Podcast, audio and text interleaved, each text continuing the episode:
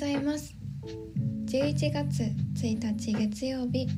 時刻は7時になりました。4G4U 第4回目の放送です。4G4U とは花束をあなたへをコンセプトにお届けしていくラジオ番組です。事前にいただいているお便りを中心にスズランがゆるゆるとお話ししていく番組となっています。ぜひ朝の準備中や作業中に聞いていただけると嬉しいですそれでは今日はですねちょっといつもと違う感じでお届けしようと思っているのでよかったら最後まで聞いてください。11月1日11月に入りましたね今週の水曜日が祝日になっているのご存知でしょうか？11月3日文化の日ですね。毎年11月3日は文化の日なんですけど改めてこう文化の日11月3日なんやって 今まで気づいてませんでした。ちゃんとね調べないと。ということで今週水曜日が祝日になってるので少し文化の日を紹介しようと思います。文化の日とは、えー、1946年11月3日の日本国憲法公布の日を記念して1948年に文化の日と定められた国民の祝日の一つです。内閣府から出ている文化の日の説明としては自由と平和を愛し文化を進める日となっています。特に何か大きなイベントをしたりだとかどうなんでしょうね。市とか県とかの文化会みたいなのはこの日に行われてるところもあるのかな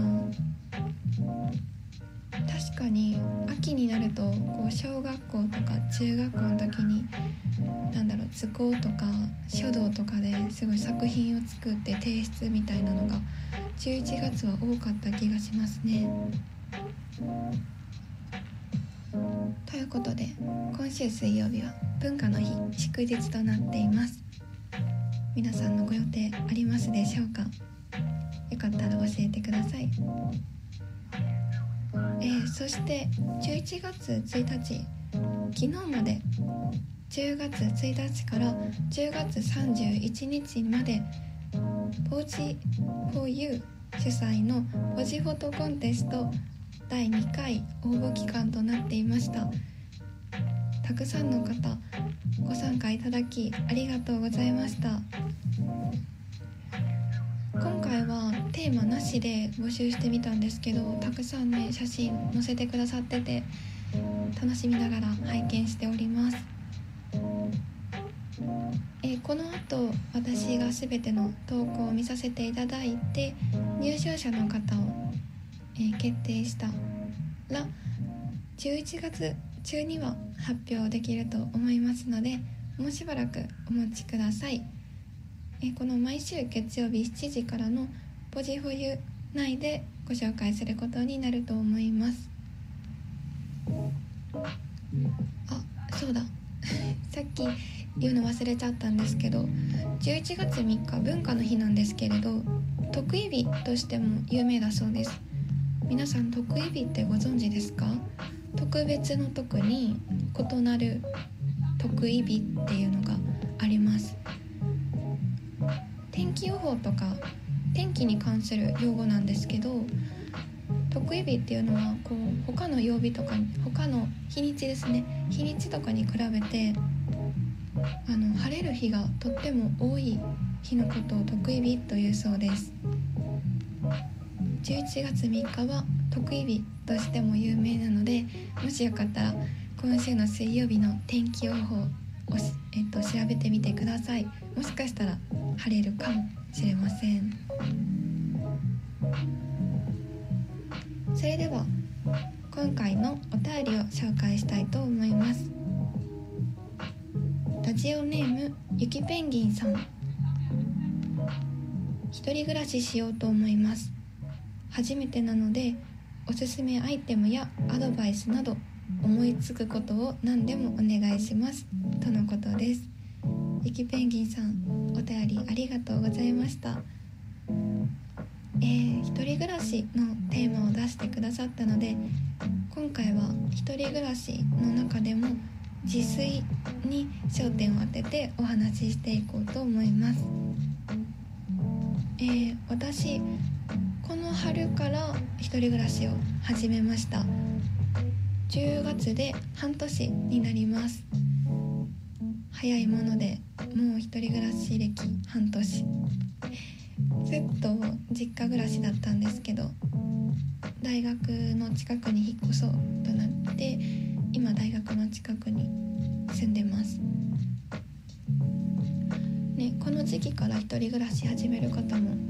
ちらほらいらっしゃいますね。私の友達もこの時期に引っ越すって言って引っ越してる子が結構いました。なんか春春はやっぱりその引っ越しの季節ですごいあの引っ越し業者さんとかもね混んじゃってあの混んじゃうのでだから大学1年生とかがねその時期に多分引っ越すことが多いんですけど2年生とか3年生であればめに引っ越しとこうかなっていうことで多分今の時期なのかなと思います。ねきっとワクワクドキドキだと思うんですけどその実家暮らしだったとしたら大きく変わるところの一つとしてやっぱりご飯があるかなと思って今回はテーマ自炊にしてみました。ねアドバイスなどって言ってくださっているので私の経験を踏まえながら少しずつアドバイスしていこうと思います。ちょっと偉そうですけど。よかったら聞いてください。え一人暮らしでその自炊をするかしないかっていうのはすごく分かれるところだと思うんですよね。で私は料理好きなので自炊してるんですけどま毎食ですね。ほとんど毎食自炊してます。その今料理が好きじゃない人も一度自炊してみてほしいなと思うくらいにはかなり楽しんで自炊をしています。私インスタグラムもやってるんですけどインスタグラムにもご飯の写真たくさん載せてます。ああいう風に何かにこう投稿したりとか発表したりする機会があるとなおさら頑張れちゃう。楽しんでできるっていう感じですね。で私、まあ、作るよりも何よりも食べることが好きなので自分の食べたいものを作れるっていうのが嬉しくてそれを楽しんでいます。例えばああ今日めちゃくちゃカレー食べたいとかめちゃくちゃオムライスが食べたい。あマカロニグラタンが食べたいなってふと思う瞬間があると思うんですけどそういう時にちょっと買い出しに行ってアプリとかインターネットでピピピってレシピ調べて作るのが結構楽しいです。自炊にねあのおすすめのアイテムとかたくさんあるんですけどよかったら私のインスタグラム覗いていただけるとまとめてあるのであのズボラさんにおすすめなキッチンツール7選だったかなっていうのを載せてると思います。結構役に立つんじゃないかなと思うんですけどズボラさんっていうのはまあ、洗い物めんどくさいとかご飯作るのもめんどくさいって思ってるようなつぶらさんに向けてっていうことですね。私はちなみに洗い物がめちゃくちゃ嫌いです。そんな凝った料理も作るわけじゃないんですけどつぶら人間なのでいろいろ工夫しながら自炊を楽しんでいます。まあアドバイスというほど大それたものはないんですけれどそうですね。ご飯は楽しんでみてほしいなと思います。グラムで「ハッシュタグ一人ご飯とかいうのが結構人気なんですけど一人暮らしの人が載せてる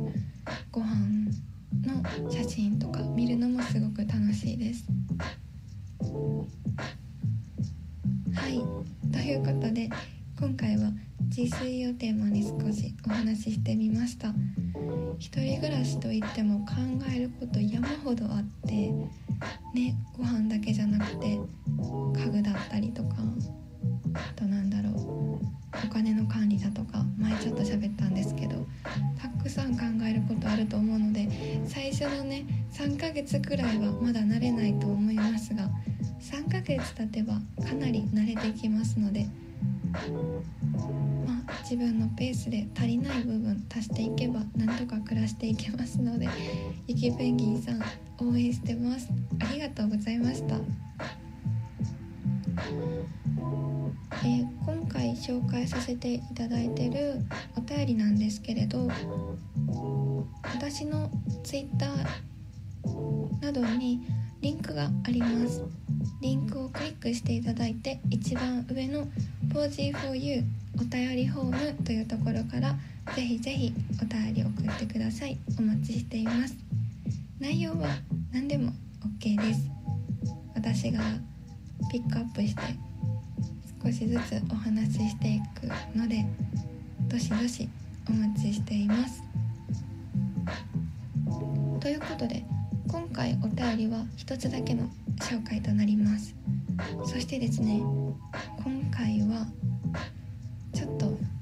紹介したい曲が一つあるのでそれを聴いていただいてお別れとなります。れでは聴いてください。ダプコさんオリジナル曲で「記憶のかけら」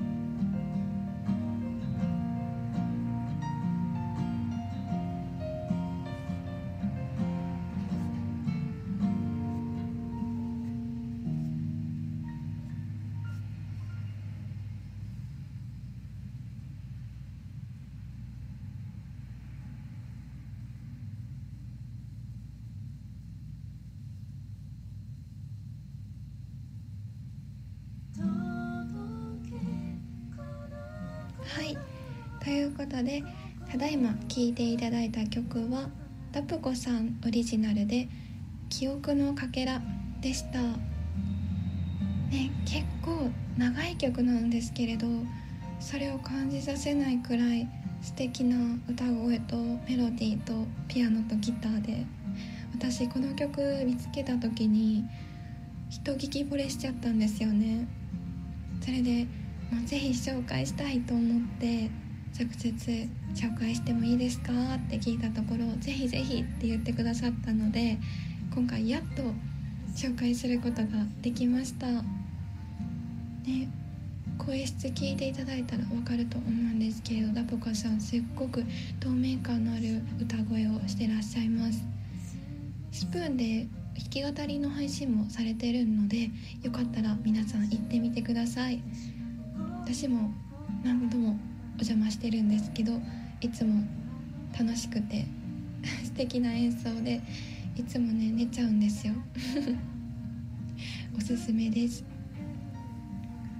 えそしてトポコさんたくさんオリジナル曲も出されてますしまたまた、えこの夏ですねタプコさんが、えっと、音楽担当でイラストレーターの熊谷ののさんという方がイラストミュージックビデオを担当されて一緒に「透明にな」という、えー、アーティスト名として活動されています。YouTube で「透明」を漢字「にな」をカタカナで検索していただくと出てくると思いますのでよかったら検索してみてください。すっごく素敵なイラストとあと曲でもうね世界がと 透明になの世界に入れると思います。ということでダプコさんでオリジナル「記憶のかけら」を紹介しました、えー、11月1日第4回目の 4G4U はこの辺りでお別れです。また来週お会いしましょう。皆さん素敵な1週間をお過ごしください。それでは。またね